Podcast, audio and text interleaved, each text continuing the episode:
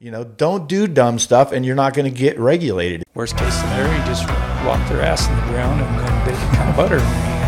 I'm going to get fired up here because this stuff really irritates me.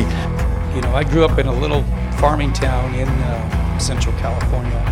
If you don't, you know, my biggest pet peeve is I want, there's areas where they close the roads down. Uh, I left, didn't take a pack, no water, no food, blah, blah, blah, nothing. Figured it was going to be kind of a quick hunt. And we are rolling. Uh, welcome to Seasoned Hunter Podcast. This is our first podcast. I'm your host, uh, Daryl Nunez. A lot of my friends know me as Ponch. And over here is the other host, and Yeah, my name's John Tolbert. Um, I call him JT. he calls me JT. Uh, he's probably the only one that calls me JT, actually. But um, anyway, yeah. So this is the Seasoned Hunter Bot podcast, uh, kind of Daryl's brainchild. Uh, it's been coming. We've been, or he's been talking about it for a couple of years. Yeah. he uh, asked me a couple months ago if I wanted to be involved with it, and I jumped at the chance. It's something that I'm not very familiar with, but I do a lot of video type stuff, so I thought it'd be an easy transition. But uh, Daryl, what, what about the name? So I kind of came up, you know, I, I've actually got to uh, learn to enjoy in th- most podcasts. There's a lot of really informational ones out there. And the name Seasoned Hunter kind of came from, I guess, my age. Uh, I've been around for a little longer than a lot of, though there's a, plenty of hunters out there that are our age or close to our age. But I just thought being uh, kind of seasoned or experienced that it would be kind of a, a name that would people could relate. Maybe the gray. I don't know. But yeah that's kind of where it came from initially. And you know between just life and covid and everything going on i kind of just got pushed to the side and then you know you and i've been doing stuff with sagebuck outdoors for years and i know that you are really good with um, videoing and that type of stuff anyway. And I thought, hey, this might be a pretty good mix. I mentioned it to you, and I know you kind of tossed around stuff in the past, but it just kind of came together. Which Right. you know, we've worked together long enough. I think that we know each other's personalities, and we get a chance to hunt together some. And it's been a pretty. Which shoot, how long have we known each other now? Has it been? Oh, I think the I trying to think the first time we met might have been at the archery shop. Yeah, when uh, it probably was at 2000. Advantage Archery here in Twin Falls. Yeah. uh, and I think that's when Early Dennis, 2000s, Dennis owned it. Yeah, Yeah. it was been quite a while ago. So we've known each other for a long time. We didn't really start doing stuff together for quite a while Yeah. after that. Until after that, I think at that time I wasn't even filming hunts yet. So I you're just i remember running into in a store one time and and you were talking you had been filming a little bit and you just started editing uh it was around the holidays one year i remember that and then yeah it was a few years later i had been filming a little bit too here and there but mostly you know my that's what even got me started filming was uh my dad he was getting up in age and i know you know he'd always like hearing my stories and at that time i was shooting a lot of competitive archery locally mostly you know nothing like nationally or anything. But he'd love to go out there and just sit in his chair and watch me shoot my bow and come back and hear my stories tell me how crazy i was when i'd leave on a solo hunt for 10 or 14 days and how crazy i was for doing that. And so i started learning just to film a little bit and bring it home and try to figure out how i could plug it in my tv to watch. And it's usually just off the camera onto there. I never really edited anything. It was just all raw footage. And then I think I mentioned to you one time about maybe film or editing some some of the stuff I filmed, right. and you were just getting started in it. And, Right. And Yeah. So yeah. So yeah, I think, think that's exactly how we met each other. Actually, was I started doing some editing for you, which in the beginning I did a lot of that for people. They had a bunch of footage that they didn't uh, know what to do with. I filmed a bunch of kids hunts. 'Cause I was Yes, those were actually pretty cool. yeah mentoring kids. And you did that actually, wasn't it for a TV show at first? Yeah, one time, yeah, and I mean it was like a lot of people in the film industry or the hunting industry, show wise, said it was just an awesome idea, but bad timing, and it was right when um, the economy crashed. Yeah, so 2008 ish. yeah, probably. 2008, 2009, and so it kind of never really got off the ground. I mean, it was like I said, a good idea, and and it was so enjoyable. I, I started out with um, like Hunt of a Lifetime, helping Hunt of a Lifetime, and then that kind I kind of think that's what gave me the itch because I saw how much emotion and the parents were there and the kids were there and you know I can't tell you how many times I was behind the camera filming those hunts and I'd have to be wiping the tears off because it is an emotional thing especially especially a first type hunt for you know kid and their and their parents being there. And so that kind of gave me the bug for that. And I like I says it was great idea bad timing and and never really and then prices really started going up in the as far as paying for shows and everything, and it just never got off, which is fine. I mean, but you edited all those videos, and if mm-hmm. nothing else, all the, all the kids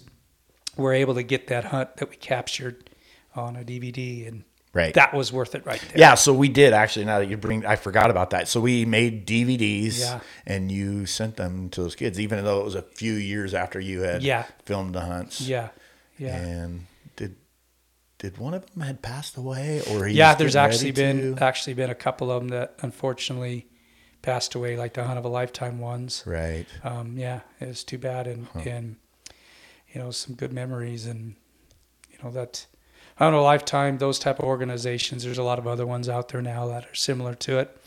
I think they're a great thing, you know. Right. Just mentoring kids, mentoring people in general. You know, I taught bow hunter ed for you know close to 15 years, and I always enjoyed that too. Just teaching new people.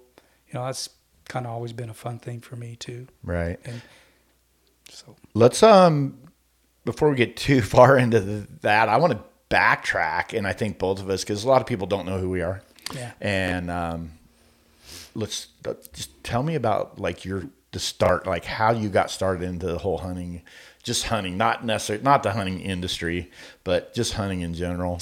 Yeah, I grew up, you know, I grew up in a little farming town in uh, Central California, and I, my dad was an avid hunter. Our whole family was. I mean, it was, you know, always every year several trips deer hunting, and quail hunting, and rabbit hunting, and pheasant hunting, and and I can recall, you know, I don't have a picture. I wish I did, but I do remember one distinct picture. My dad would come home with whatever he killed, and I'd want to take a picture of it. And I remember having one of those uh, pajamas on with the feet, Yeah. me holding the pheasant up. And I, someday I'll find that picture again. But I just have always, you know, always had that love for the outdoors. More so, I have two brothers and uh, two sisters, and more so than my brothers, uh, um, I definitely got the bug. More so than my dad. You know, none of them ever bow hunted, and we were, I've brought up gun hunting, shotgun hunting, duck hunt, a lot of duck hunting. The area I grew up was really well known for its duck hunting, and with that being said, I always said uh, the first chance I get, even though it was, you know, even though it was California, it was a small town, and it butted up close to some hills. There's a lot of fishing. We did a lot of every year is a couple years or a couple weeks of camping as a family. Um, but I always said I wanted to go somewhere else, and you know, I just wanted to go a place where I can hunt elk and have other opportunities. Um, we had pig hunting there, which I still go back almost every year to California to hunt pigs and turkeys, and still have some good friends over there. And right. So and I know you grew up there too, right? I, yeah, I did. Before we get into that, I want to tell you a funny story. Daryl, Daryl was taking, um, was working in Alaska at the time, and he called me and asked me if I would go to California with him and film a pig hunt. And I was like, heck yeah, that would be awesome. So um, we did. he actually paid for my flight out there, and uh, anyway, as um, I guess we got to the point where Daryl was getting ready to kill this pig, and he's sneaking on this pig, and I'm standing back filming.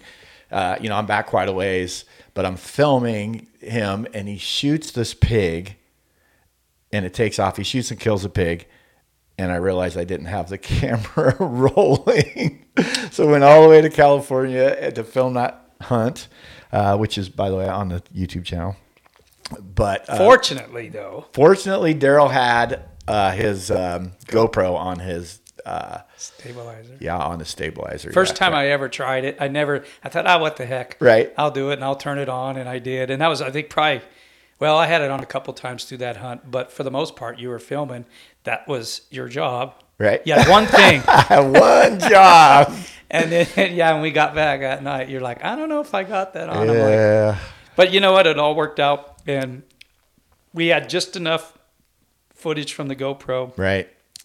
to, even though it was a little fish-eyed and Right. going out their ways, it still was enough you could see what happened. And we picked right up the next morning, and Exactly. it turned out good. That It turned out pretty good. a pretty actually. I- emotional I- hunt. That whole thing with Right. with uh, using my my I had a son that passed away in 2009, and so I got the bow, the last bow he had, uh, which is a bow that I had given to him, and so I took that bow on there and and uh, and shot that pig, which was an older bow as Right. bows go, Right.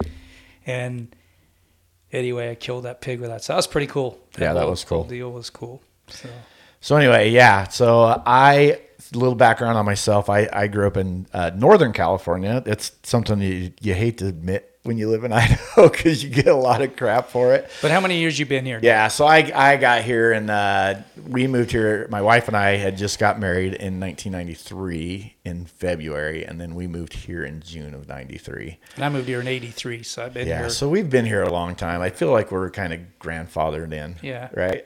so, but yeah. Anyway, the hunting wise, I I grew up. I cut my teeth hunting um, black-tailed deer in uh, the Marble Mountains and the Trinity Alps of Northern California. I really grew up. The town I grew up in, the name of it is Yreka, California. It's not Eureka, California. People get those confused all the time. I think population at that time was about 3,500 people or so, and we were about 20 miles from the Oregon border. So really, we were in the mountains. It's not the typical uh, California that you you think of when you when you And that's what people think. A lot of times you lived in the city, and, exactly. and yeah, Yeah, not the case at all. and it was more rural than a lot of the spots here in Idaho, in fact. But anyway, it doesn't matter. You have that stigma, I think. But anyway, so yeah, half the so- people that live. Well, I mean, a good portion of people live here from out of state somewhere, not necessarily just you know California, but so I, I don't be offended by, you know, we we've had a lot of growth here in California the last or in Idaho, from people all over. And and fortunately, I, I feel like most people that are moving here is to get away from certain aspects of other states that Idaho does conservative, Right. like Idaho being conservative like it is for the most part. It's nice that most people have the, they're kind of like minded. Exactly. So it's easy to like we are, you know. So- Right. Yeah, I think a lot of people that do move here are the same, have the same values that we have. Hope, hopefully that's the case for most of them. Uh, make sure it is for you if you decide to move to Idaho. so, but anyway, let's talk about the name. Let's talk about the name Seasoned Hunter. Uh, tell me where that that was your baby. Tell me where it came from. Well, just when, when I say, and I, you know, I don't claim to be the world's greatest hunter by no means at all, but um, I guess the word seasoned to me, I've always said, when people say, oh, you're old, I said, no, I'm seasoned.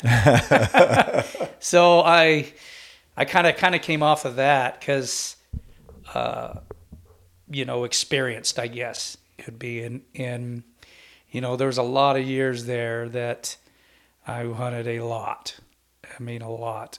In uh, I'd work work hard and play hard type thing, and and I know you only uh, go around life once, and so I I see I'd have you know friends that that would tell me, man, I wish I could do what you do, you know, and it's like, well, you can, and I guess at that time, you know, a lot of it was.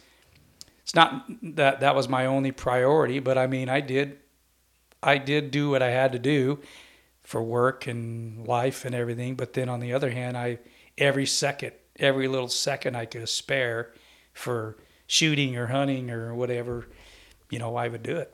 And so that's what I would. I remember I would schedule. I have my own business, so I would work my behind off, and I was, for the most part, a one man show, but I had help at times, and I would work my butt off all summer. And you know, I remember times where I would be like I was doing siding and some flooring, and I'd be waiting for it to get light enough so I can hammer my first nail in siding, and then I'd get off work there uh, when it started getting really hot by one or so in the afternoon, go home, take a shower, and go and work at the archery shop till closing. Why did I work at the archery shop? For the most part, to pay off whatever I was buying that year.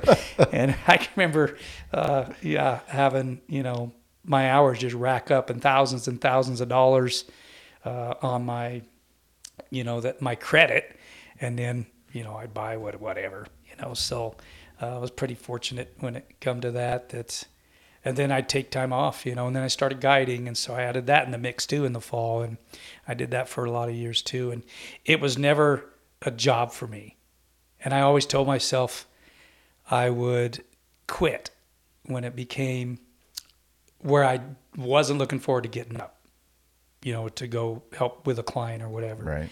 and and it never did. Fortunately, I only had literally just like a couple that stick out in my mind of, as far as clients that were kind of a pain in the butt, if you want to call them. Right. But you just deal with it. You know, people are people. We got to take them for how they are, and and worst case scenario, you just walk their ass in the ground, and then they become butter in your hands. You know, it's one thing I found. But How's that work out for the tip? it all you know I, I i did pretty well as far as tips goes at least for those times it's been quite a few years since i did just that you know professionally or like do the whole fall. I still do some a little bit for hobie but um, for the most part you know back then that's i would pretty much leave between august around august or so and not get back. And if i went down to mexico and guided i wouldn't be back till you know sometimes february just depend on uh, and it worked out good. I mean as good as that type of business is it was i was happy. I mean i was happy Right. it's fun times for me Yeah, and for the people that don't know Hobie, he mentioned Hobie. Hobie's Hobie Gardner. He's the owner of uh, Deadline Outfitters, which is here in southern Idaho. And if you haven't, and I've actually done a lot of filming for Hobie and his clients as well. And if you haven't checked out their website or checked out some of the videos that I've done for them, they kill some tremendous Yeah. animals, and uh, that's something that you know. I think we're super fortunate here. Yeah, I we think do we're have some- spoiled yeah. with the size of the animals that are around us, especially the elk, elk the and, moose. yeah Um, deer, not quite so much. There's some great deer hunting and some big bucks too, but uh, just right here in our local area, the deer and the elk. I mean, excuse me, the um, elk and the moose are incredibly sized for you know, especially for the Shiras moose. It's unbelievable how big they are. So anyway, yeah i was note. fortunate to work. In fact i got hobie's first job guiding uh, he after a couple years after i'd started he got a hold of me and said i want to be a guide you know and everything. And he was experienced you know somewhat experienced hunter but just for himself. But he'd take and go out with people and things like that. So i got him a job uh, as a guide and his wife a job as a cook before they had kids.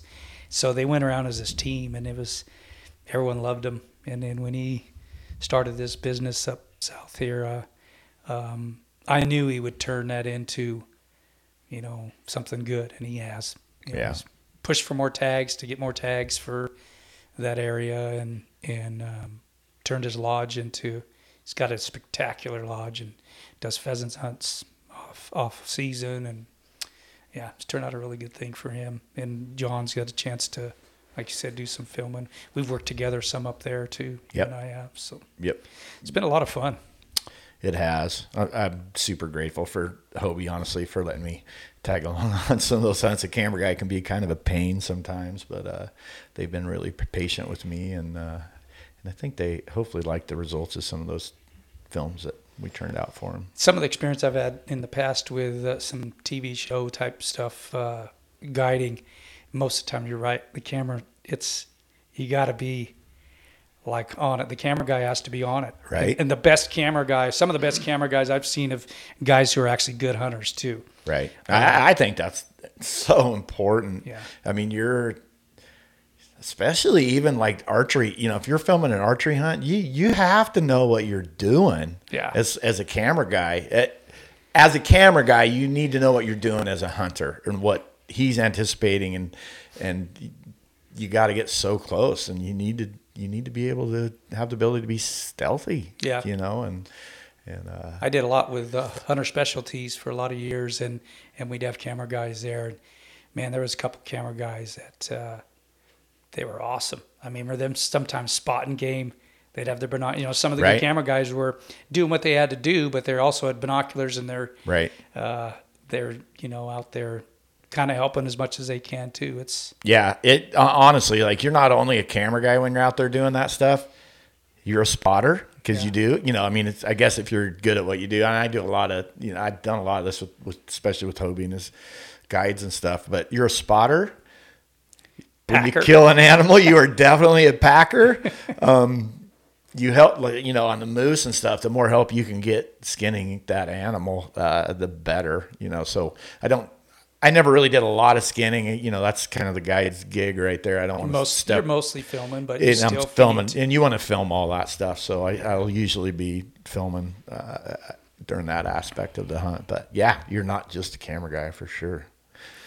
Yeah, and I, I uh, the whole filming thing, you know, as especially after getting involved with uh, you as far as uh, editing and all that type of thing, I've taken it a little bit more serious. There's still times where I'm like, gosh, you, sometimes you just don't have time, especially if you're solo. Right. You got to make it a priority. That's one thing I've found. And Right. there's been a few hunts I've been on where I'm like, sorry, John, because Yeah. maybe it didn't turn out It- so well. And especially when you're solo and if you're not just a camera guy it is I, it's so easy to say ah forget that i don't Yeah. want to film that stuff Yeah. And- Elk hunting, you know, like when you're moving on them and trying to film, gosh, you know, it's it can be challenging. exactly yeah I, I had an elk hunt this summer or this fall this last fall and this bull and he's pretty nice he wasn't huge but he's a decent bull six point bull that uh he'd laid down right in sagebrush that was maybe half of my shin height, you know. I mean, and that's where he laid down at. So I tried to make a move on him, and you're trying to film, and you, you just screwed up. And I and at that point, I actually did. I, I bagged the camera. I was by, I was solo, and he took off. He started to take off. I called him, and he didn't come back. He looked looked around, but then I put a decoy up. I'm getting sidetracked here. Sorry. Called him again, and he came bulleting in. But man, you're got anyway. I, I wanted to try and film it, and I and I couldn't. And uh, I, I ended up screwing it up. Basically, is what happened. But Well, if we killed them every single time we went out, it probably wouldn't be as fun. right, yeah, yeah. I it's can't It's called you- hunting, not getting. Right. That's true. And I can't tell you how many times you know I've I've said that the best experience out in the field is screwing up and learning from it. Right. You know, but you got to look back and say, "Hey, what did I learn from that? You know, what what could I have done different?" Right. My theory has always been I try to treat every stock every hunting scenario as if it's the only one I'm going to get that year. Right. Because more times than there's a lot of times that may that is it. And you know, you can't always think, you know, years and years and years ago as a seasoned hunter says, you know, you, you knew that if you messed it up, ah, you're going to have another chance. And a lot of times on public land like we hunt most all the time is public land. Uh, that's what you're going to get is just one opportunity. So you got to capitalize on it and really think about make your moves count. Right. You know, Right. even if you end up screwing it up, at least you know you just got to have that mindset. I think. I think that's what a lot of it is. Just your mindset. Sure. Nope. Totally agree. We haven't mentioned this yet, but let's talk about the people that have kind of helped us out company wise. Oh yeah. um, we've been doing this, you know, for a long time, and I don't really want to call them sponsors, Yeah, just just company- affiliations, Yeah, yeah. and and it's been so awesome over the last couple of years. I, Daryl and I, I think we both kind of got a little more serious about this whole thing. Yeah. and uh, we do have a few companies that have helped us out. Nomad has been a Nomad Nomad's probably number one for us. Yeah. they have been amazing. yeah. It, I don't know that.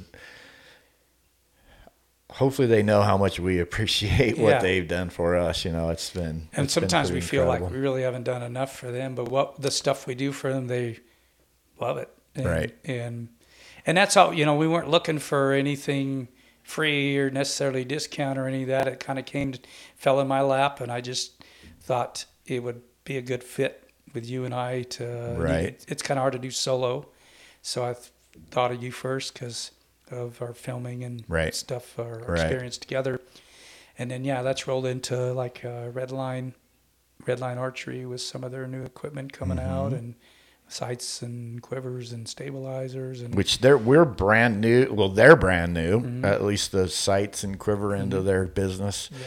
and we're really new to them too. Uh, we how'd that work out? How did we get connected with that? Actually, So actually, one of the guys who worked for Nomad, um, Eric Young, he he rolled over and started helping right. his friend that uh, had got going with that and marketing uh, for Redline. And because Eric knew us so well from Nomad, he kind of just told us, "Yeah, you guys need to, you know, try some of this out." And right, and in which well, also rolled into Trophyline uh, saddles, uh, which from tree stand, you know, the tree stand side of it, Mm-hmm. a tree saddle, um, which John and I are really excited about. super excited. year. Yeah, I've never yeah. sat in a tree saddle before. This will be the first year, you know. I mean, I've I've shot plenty of elk off the ground. In fact, every elk I've ever shot um, has been off the ground. But this year, I'm actually going to try, give it a try. Not saying that's where I'll end up killing one, but uh, I'm going to give it a try over Wallow this year with the with the tree saddle. Yeah, and I've got I've already been making you know I made quite a few contacts. People, some of the future shows we'll have uh, with some seasoned hunters, and Right. it's kind of uh, there's lots of new hunters out there and lots of guys who've been hunting for a few years that are on a lot of podcasts, and so I, we're focusing not only on that, but as well as some of the people have been around for a lot of years, and and I hope it, hoping people will open their minds up, and you know you can learn a lot of things from wisdom, Right, and you know from old school type, just getting your boots in the dirt and exactly. shoot, you know as well as I do, forever we didn't have. I remember my first GPS I got. I don't even know what year it was. And guys are trying to show me how to use it, and I'm thinking, you know, all I want to know is how to, where my truck is, Right, right. at our camp, and where the dead animal is if I need to get to it. Because, you know, how many years do we use surveyor's tape? right, You know, right. occasionally I walk, I'll be walking in the mountains and I'll find surveyor's tape and I'm thinking, I wonder what this led to. Right. You know, if it was somebody marking a tree to cut down or was it somebody actually trying to get to an animal and they missed that one, you know? Right. So, because I've, I actually been back in an area. I remember one time going in and, and I missed a couple because I went out a different route. And then the next year I was in that same area and I found them again, pulled them off. That's funny. That's funny. But um, anyway, as far as uh, season hunter goes, that's kind of where that came from. We we anticipate uh, some great guests coming up. So you know, one thing I was going to mention too is that you know we certainly we're just a couple guys who have regular jobs and uh, enjoy the outdoors, enjoy doing some of these things uh, like filming and and now this that we just thought we'd kind of try to share, maybe bring, uh, hopefully bring a different angle to it. What do you Yeah, think, a seasoned hunter angle. yeah, right? a seasoned hunter angle. No, I think you know we've done this for a long time, and we certainly aren't experts for sure. But hopefully, we have something. I'm still to- learning. I Right. still learn. The minute you think you arrived, right. you're not arriving. You're going backwards. You That- always got to be open minded Yeah, that's a good point. and feel like uh, there's more out there to Right. learn. And that's why you know there's a lot of guys who are a lot younger than us. You know that are doing shows and and podcasts and seminars and those type of things that um, you can always pick up things from them. I have, and sometimes it's kind of nice too. You know, some of the people that have been doing a long time that I listen to their side of it, and we're totally like minded, and it kind of just reiterates that you know maybe I was I did kind of know the right thing to do More than or- you thought you knew. yeah, yeah. I mean, like I said, I certainly don't know. Not saying I know any, everything because I certainly don't. But right. um, but still, it's nice, you know, when things come together on Right. a hunt. And Right. but yeah, like even like that uh, that deer hunt a few years ago, you filmed where uh, it was going to turn what turned what was going to be a half hour to an hour stock turned into what? Oh yeah, the one yes, last two years ago, right? Yeah, two three years ago. Yeah. Yeah, my cell phone ended up dying. Oh yeah, his cell phone died. so Daryl left me behind. Uh, to but you couldn't. That wouldn't have been a good hunt. Yeah. Or a good thing for you to be right next to me. You had a good. I had a good point. angle from Yeah. where I was at, so I was able to film everything from right where I was, so it worked out perfectly. So it was an archery hunt and around farmland. around farmland, and it was Ninety-seven degrees. it was hot, and it was a last spur of the moment hunt too, because Daryl and I were actually leaving the next morning to go antelope hunting, and Daryl called me. I actually Did you call me that morning? I ran, no, I ran into you in the store the Oh, night before. right. I was getting snacks for to go antelope hunting, Right. And you were in there shopping to go antelope hunting too. Right. And I ran into. you. I go, hey, I just found that buck. I scouted a little bit. Right. I scouted him a few times, and then I lost him. He disappeared for whatever reason. But uh, I went back out there, actually on opening day, I think it was, and found him again that evening. But I didn't take my bow. I just had my spot and scope and binoculars. Mm-hmm. Found him again and went. You know what? I think I'm going to put a quick hunt in tomorrow morning. And so I Quick asked hunt. if you wanted to go. I said, let's just go out there for a couple hours. Right. And, and uh, I left, didn't take a pack, no water, no food, blah, blah, blah, nothing. Figured it was going to be kind of a quick hunt. Either it'd work or it wouldn't. And was kind of excited about getting out to leave for antelope. And then that was, I left probably 7.30ish. Yeah, because we spotted that buck right at daylight, Yeah. right? He was We within him right 100 yards of where I lost him at dark the night Night before. before. And I think I shot him at 4.30 or Yeah, something ridiculous. But I Yeah. just remember baking in the sun, yeah. virtually no shade. It was kind of funny too because Daryl would, like he said, he didn't take his pack. We didn't think it was going to be, you know, too long. Honestly, I had all the water, so I was sending him cell phone pictures of me drinking water and stuff because it was. What'd you say it was eighty-seven degrees? 97. Ninety-seven degrees that Yeah. day. It was super hot, and uh, yeah, so I was giving him a hard I time was so about that. It was parched when I got funny. back. First things out of my mouth was, "Where's the water?" right, right. I think I ended up taking a couple naps while I was waiting for Daryl to do his thing, but Yeah. yeah, it was kind of fun. Yeah, we couldn't communicate at all, you know, because initially we had cell phone, and I think you forgot to charge your phone or something. And I like did, yeah, and I didn't have a charger for my phone. I could. Yeah. There was no way. So yeah, I. It, took my it charger. died. It died like Yeah. halfway through the day after I Yeah. sent so many pictures. That's what it was. You burned it up. It was a fun hunt. I mean, we got it done and everything. that was a great And- buck too. Yeah, it was pretty. That was my first uh, velvet. I usually don't hunt them that early, Right. and so he was still in velvet, and and yeah, that was a, that was a really good hunt, Right. really fun hunt. And then we went out. We got like we were on like an hour or two of sleep. By the time we got out antelope hunting, Right. yeah, Yeah. Not not much. And then yeah, literally. At what time did we get to Antelope? two or I don't know, it was Two, probably yeah, I two think it was two. the morning. At least two o'clock in the morning, and then we, we were up by a few hours sleep. I remember we slept under the stars because we didn't want to put tent up. We were so tired. exactly. We actually pulled everything off your trailer right, and we slept on the. I had a flatbed trailer that I hauled a um, side by side. side by side. I call it buggy. If you guys watch any of my videos, you'll see me call him buggy. It's buggy. I do a lot of hunting by myself. Buggy's my friend sometimes.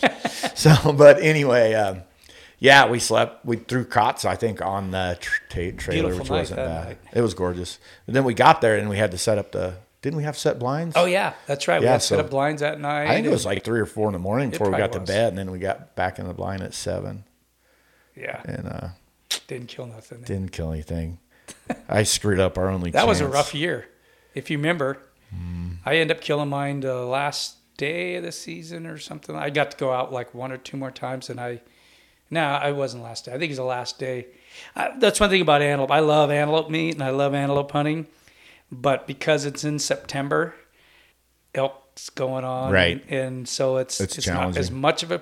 Used to be, you know, years ago, started August fifteenth, Right, and you can go hunt antelope before elk season. right, But when they changed it, in that, especially the draw that we put in for starts in the middle of September, or close to the middle of September. right. So it it uh, it's just getting time to hunt elk. I know that's always the that's the downfall of that antelope. So I usually just give it a couple days, right. and fortunately, I've been pretty lucky to get it done. Sometimes it takes longer, but Right. I remember years ago when I was telling you, talked about me hunting, you know, 10, 14 days. I wouldn't even leave. I might go out before the 20th um, and for a couple days. But when I was going to be serious and going to be gone, like my 10 day hunt, I'd call it, Mm-hmm. it would be, I'd usually leave right around the 20th September. And I figured by then, everyone, the weekend warriors, Exactly. got, or the guys who had vacation took their vacation or whatever. And I cannot tell you how many elk I've was fortunate enough to get within the first day or so with nobody around. Right. You know, it's not. There's a lot more hunters out there now, A fact. That's a fact. but it is what it is. You just gotta Right. learn to work around it. And Yeah. I mean, we all have the right to be there, and Right. and uh, a lot of people enjoy that. And I think even now, with the whole COVID thing that's happened over the last two years, I feel like more. people are. I feel like there's more hunters. Yeah. I, I mean, I could be wrong. I don't know any stats on that stuff, but Idaho did change their non-resident tag, not the not the whole quota, but on they they're they they t- taken the quotas in each unit and changed them so there's less non-residents, and you know the way I look at it, I I know people may disagree with this, but let's face it. I mean, non no matter what state you're in, for the most part, especially out west here, these states rely on non-resident funds to help manage wildlife, right. and it's a big, a lot, a lot of times, a big portion to to pay for wages or habitat or whatever. Right. So it is what it is, and I mean, Right. we I feel lucky that we can just still go hunt every year, and Right. and at this point, And I do feel like, well, two things. One, I, I feel like you can get away from the crowds if you Yeah. want to work hard enough. And we're, you know, not young anymore, but we still have the ability to do that. And we do done. do that. It is getting harder. I mean, more and more people are willing to do the backcountry type Yeah. stuff. And, Yeah. and uh, so that, but having said that, I mean, there's areas that I've elk hunted and you could go for, you know, a backcountry hunt and not ever see another person. And now, those exact same areas, you'll see three or four camps in there, and not as many elk, but they're st- they're still there. Yeah, one area I hunted for a lot of years. I remember an outfitter actually put in a drop camp, and literally, right in the middle of some of the best best habitat. It was a great camping spot, but it was also a great bedding area, and there was water there and everything for the elk. And Right. I, uh, I remember that year I saw. Well, I left. I saw one elk. Passed up a bull op- opening day because I figured I'm coming back for a week. Got back in there, and I saw quite a bit of elk uh, when I my first hunt there. And I went back in there, and there was a camp right in that spot where I'd shot an elk a couple years before, like right in that, within 50 yards where I shot that bull. And uh, the next morning, I got up and I saw one cow, and I watched them guys, you know, trying to go, uh, trying to go up a drainage from the bottom with the wind blowing up from the bottom Of course, going right up in the canyon. and I just looked at that and went, yeah, I think I'm out of here. I'm going to go somewhere else. I ended up going back the last day of the season. Um, I didn't even think I was going to even get to hunt in there anymore. And went back. I got there, I think, midnight the last uh, day of the season that night before and left my slept in my truck for a few hours. Walked in there. Camp was still in there, and hadn't packed it out. And ended up finding a bull and shot a bull like at 1.30 that afternoon. Had to go to work the next day. Called a buddy up to come and help me get the bull, the bull out, and you know everything worked out. But mm-hmm. in fact, it turned out to be because I'll never forget. It was a five by six bull with devil's horns, and that was the one I passed up. And after I shot that bull, I went up to him as a five by six bull with devil's horns. yeah, that's Same funny. bull. That's hilarious. Two drainages over. right? That's Yeah. crazy. Yeah. Crazy story. Anyway, so uh, we'll look forward to more podcasts coming up, Right. and we uh, A lot of stories to tell, I think. Yeah. yeah we'll have some stories and some other people on there with some good stories. Exactly. Some other seasoned hunters. Yep. Yeah. So part of what we want to do with this, I think, is is just what Daryl just said: is is interview other people that've been doing this for a long time and kind of get their intake. Hopefully, there'll be some information that will help everyone. Uh, if not, enjoy some good stories, I guess. Oh yeah. You can never hear enough good stories. Exactly. Yeah. So looking forward to looking forward. I'm personally looking forward to getting going on this thing, and, and Yeah, uh, I think it's going to be a lot of fun. Yeah. So Anyway, I appreciate uh, us getting together and doing this, and look forward to a lot more. yeah, yeah, I think there's a lot, a lot more that uh, we have to talk about for sure. As we're sitting here talking, this is our first one, like you know, and I'm thinking, oh yeah, we can talk about this. We can talk about this. We got a well, you know, just years of experience doing a lot of different stuff, and you know, off the top of my head, I think we could do probably a- an entire podcast about. I mean, just me and you talking without anyone else. Uh, bear hunting, Yeah. elk hunting, uh, antelope hunting, Deer deer, deer hunting. I mean, we can, you know, we got a lot of stories to share, a lot of information to share. Uh, as you can probably see in the background, I, I do a lot of shed hunting. Daryl's not a shed hunter, but I certainly would like to throw that into this whole mix as well. I have nothing against shed hunting at all. I just usually have other things going. Right. Like I mentioned earlier, I usually go in springtime. I'll try to make a, a trip out to California, do pig and Right. turkey hunting, or Right. some turkey hunting here in Idaho Right. when I can. And That is the challenge. The- yeah, exactly. That's the challenge with uh, shed hunting is bear hunting is right kind of that same time frame and turkey. So Sometimes it's such it's as popular as shed hunting has gotten. You know, the Yes. the guys that used to almost make a living out of it can no longer do that Right. because there's so many people out there. right. and and because of that, it seems like you used to have a lot longer time because there's so few shed hunters out there. Right. This is talking to people like even you, Right. and now you know you only got a short window because there's so many people out there at the same time. That Well, and it's made is that it- right? No, it is, and it's made it such a competition between people that, It's almost like honey It- spots. it, it is. It's like honey spots, but it's also I got to be the first guy there. Yeah. and that's you know, in my opinion, uh, opinions differ, but I think you know, Fish and Game agrees, especially in a lot of states that. It affects the wildlife, and Yeah. you push them around when they're really, you know, just went through a rough winter or whatever. And uh, Well, I remember just not long ago, I don't know, a few weeks, several weeks back, I guess, four weeks, whatever, three weeks, that uh, you had went out and and told me that you know you were kind of just just checking things out, right, But you saw some animals and you stayed away from them. You Right. didn't want to push them, and that and, and it wasn't long right before that, a week or so before that, I saw some guys posting on social media um, about how they're out there shed hunting, and then they picked they showed pictures of some animals too, and they were close to the animals because it was taken obviously taken with their uh, the video footage is taken with their phone.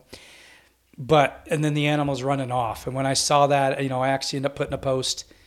wasn't trying to stir up anything at all, and I have nothing against shed hunting, but I just want people to be aware of that time of year, especially this year in Idaho. We had we got a little bit of snow around Christmas time and everything. Then we've had a kind of a long stretch of cold snap. right, Um, and if they've depleted a lot of their fat source, you know, getting pushed around doesn't help. And I, and it's unfortunate because you get people out there that are could not really. It's not that they don't care; they're just not really thinking about that. All they're thinking Right. about is getting those horns, you know. right. And but I appreciated you as far as being aware of that. Right. being- Well, look, th- this is how it is. This is my opinion. None of us like to be governed much, but if you don't do what you need to do to protect things, you're going to get governed. Meaning they're going to set seasons here. Yeah. You know, states have set seasons for shed hunting. At Nevada, we're not far from. You can't shed hunt there until May first. yeah. uh, which you know whatever people are still doing Other it, in my opinion yeah, but point is if you don't want those regulations here especially here in idaho because i mean that's where i'm most familiar with then don't do dumb stuff. Yeah. You know, don't do dumb stuff and you're not going to get regulated. If you don't, you know, my biggest pet peeve is I watch, there's areas where they close the roads down. I'm going to get fired up here because this stuff really irritates me. They close the roads down to protect the wildlife. Yeah. So it's still okay for you to walk in there. It's still okay to go look for sheds, uh, you know, year round if you wanted to. But the roads are closed for a reason, and nothing drives me more nuts than people you finding tracks on those frickin' roads. Oh, yeah. When when they're closed, and Yeah. that's exactly what's going to get things more governed. You know, and, and I don't own a buggy. buggy, right? I do see, you know, where they be, especially like antelope hunting, you know, Right. bouncy roads out there like that type Right. of thing. And I know there's place for them, but uh, nothing against them at all. Personally, I don't have them. But, but unfortunately, I've seen a lot of abuse where they'll be on top of a ridge and there's absolutely no road up there. Four wheelers, you know, just any of those type of things. But, Right. and it is frustrating. I feel like it's, I don't know how else to say it, but lazy. Right. You know, when you can't, I got to walk up there and it's not that, I don't know. I, I guess it's, it is frustrating For sure. because exactly like you says, you know, the more, the more um, people that don't pay attention to that, the more restrictions we're going to get. Right. And I mean, there is a lot of places where you cannot go off the main road now, not even side trails. Right. Exactly. And I've And had that's I've had them mess me up in the past, and yeah, I get a little ticked off. but- Right. But, you know, it is what it is. I Yeah. guess. You know, People just all you can do is you. It comes down to this: you got to be able to look in the mirror and know that you did the right thing. As long as you can do that, then you can't control, unfortunately, other people's actions. right. Hundred percent. Anyway, Cool.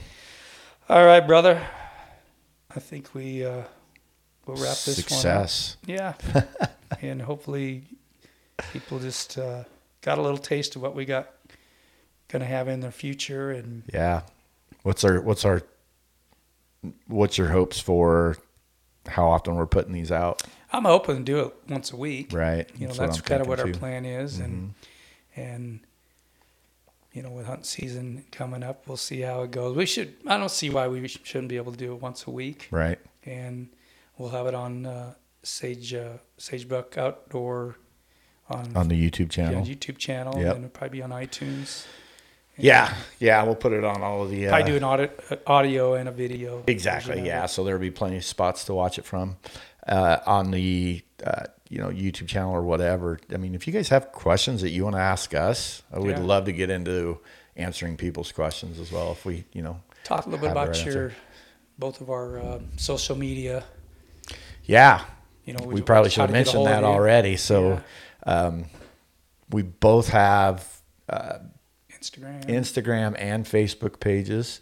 Uh, Daryl's is at Daryl Ponch. Uh, Is there an underscore? Nunez dot Ponch dot Daryl is my Instagram, and then Daryl Ponch Nunez uh, on Facebook. Gotcha. We'll probably have a, a not probably we got a Facebook page also for uh, Sagebuck Outdoors, and then having season hunters as well. Right, right. And then I do have, you know, Facebook.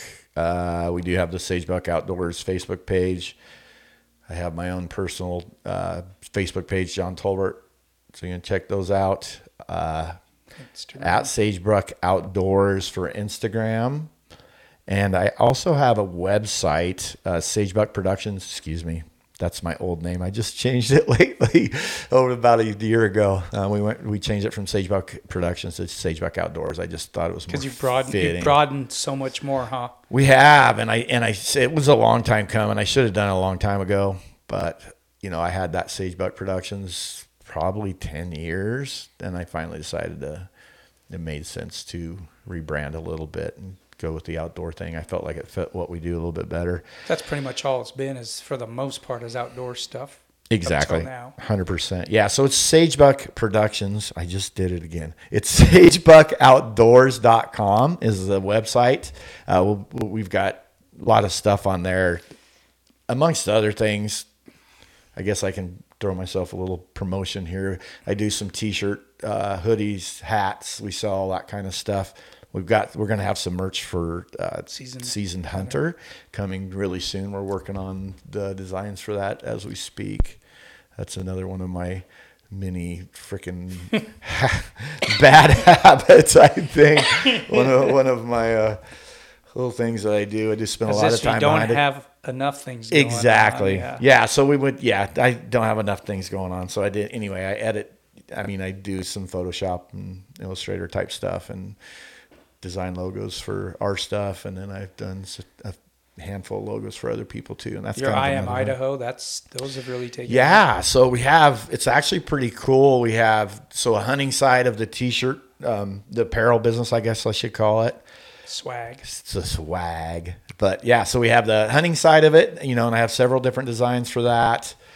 Uh, we'll leave a link in the comments or, or in the description below for the website. Actually, you can check it out. But anyway, we have those, and then we have uh, another side that's kind of Idaho based, and, we, and the name of the company is I Am Idaho, and we sell all that stuff on there as well. And it's just Idaho based apparel. We got some more new cool stuff coming out this spring, uh, focusing a lot on the Fourth of July aspect of what's going on. So that'll be kind of fun. So go Appreciate check that you guys stuff out. subscribing to us too, as we, you know, uh, we certainly want to grow and maybe spread out. And Right. Yeah. If you like this kind of stuff, man, tell your friends too. I mean, we need, you know, people watching. It's what helps us grow. We got to, you know, make the al- algorithms are based on views and comments and subscriptions and all that kind of stuff. So all that stuff will help us out a lot.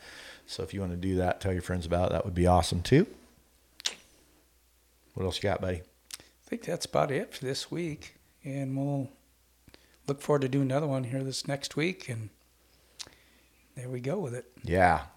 Lots more to talk about. Yep. As we're sitting here talking, I just started to say earlier, I'm getting excited about all the other stuff that, I got that And we I want to talk about, but it's like we do like a five hour flipping podcast.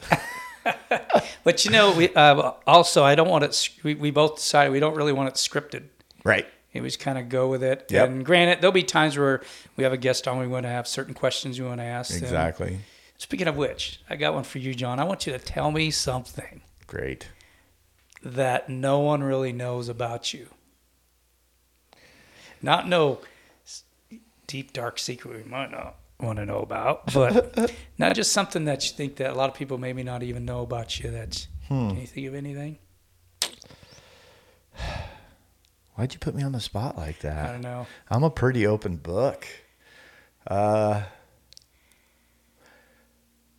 He's got something. No, I, I don't, but like I am, and this is something else we can talk about on the show. A lot of people actually probably, a lot of people that I work with and stuff know this about me, but outside of work and family, they don't. I exercise a lot and uh, basically daily, seven days a week. It's just a thing for me. And, uh, I feel like that helps keep you in the mountains longer. I mean, like I said, we're we're not getting younger, and we want to do this for as long as we can. So I, I don't know that that's something people don't know about me. I'll have to think about that. There's a couple other things that probably I'm not going to say on here, but um, I've been fortunate, you know, my guy I hunt with quite a bit, Matt, uh, he's a trainer type, right, done a lot of training, been in fitness business for a lot of years. He's really helped me a lot. And one thing I know that's helped a lot is got me on this program now of stretching. And as we get older, even when you're younger, I mean, stretching is just a good thing to do. Right. And, and I think a lot of people miss that. Uh, miss when I say miss it, they miss the importance of it. right, Keeping those joints stretched and those tendons stretched and all that does make a big difference. And he's kind of brought that into my regimen, if you will. okay. And so, yeah, that's been a good thing. Mine. Here's something that I do do now that we're sitting here talking. I don't feel like I'm on the spot so much, but an odd thing that I do is I keep track of all kinds of things. Uh, you know, the exercise thing, I keep track of how, you know, how many days I set goals for myself, how many days I work out in a row. I, two years ago, my goal was to run or do cardio. I shouldn't necessarily run, but do some sort of cardio every day for an entire year. No, So, and I did. So I started, you know, I would literally just make a hash mark on a board and count down the days or whatever. And I ended up making it 371 days before I took a day off. So Nice. yeah, and I finally, I finally actually had to take a day off. I was so beat up, my body started, my knees were sore, and and I finally decided, you know, this probably isn't the smartest thing I've ever done. Uh, my body needed to rest, so we we did take a short break there, and Or stretch. and i no, I stretch every day. In fact, you were talking about Matt. Matt gave me some stretches when I first met Matt. Which had, we'll, be having Matt on the podcast for sure because he's definitely, uh, when it comes to fitness, he's a solid source. he is. Yeah. He is. But anyway, we were on a hunt, and I at the time I don't didn't know uh, my hip was absolutely killing me, and uh, and he gave me some stretches to start doing, and it took a few weeks, but it cured my problem. So I that was probably three four years ago. I still do those stretches almost every single day. So, but anyway, whatever. There you go. How about you? Oh, you didn't have to ask me. I know. Uh, Not that my easy. a family, call, no, it's pretty easy. I can tell you that my family does call me Squirrel because I, I am definitely one of those guys. John's know me well enough. I'm kind of a high strung guy. Would you say? I think so. Yeah. yeah. I get, I hear that a lot. Man, you know where you get all your energy, and I, I don't know. I do have a fair amount of energy for the most part, but I am pretty bad about, you know, staying Go- on task. Actually, I can tell you that. Yeah. I've been on hunts. Yeah. We went to Nevada archery hunting with him one time, and actually a couple different times. Antelope one time, and deer. Oh no, I didn't go on the deer hunt. But we've been to Nevada a couple times for antelope hunt, and you'll get down and you think you're going to be spending three, four days down there hunting, and that evening he's like, "Man, I got to get back to Twin. I got stuff I got to." Well, antelope, hunt- yeah, we were banking on that water hole that Right, time, and right. and- but we did put a stock. Almost should have had that one buck. I mean, Right. Yeah. Anyway, yeah, but yeah, I kind of have a bad habit of of, and I try not to. So bad, I try not to, but squirrel, Squirrel. Here I go. Yeah. And and so yeah, they I've got squirrel socks and squirrel shirts and squirrel hats and squirrel figurines all through my house, and they're always that seems to be the gift. That's from my, hilarious. uh, especially my stepdaughters. There, they. I get Christmas. I got a few different things. Right. I, I get things done eventually, but especially home projects. I'm talking. That's where it seems like it's most uh, mostly shown. Right. I'll start something and walk by. Oh man, I forgot to get that. Better get that done. And then Right. it's like, oh, what was I? Oh yeah, I got to go finish that. You know?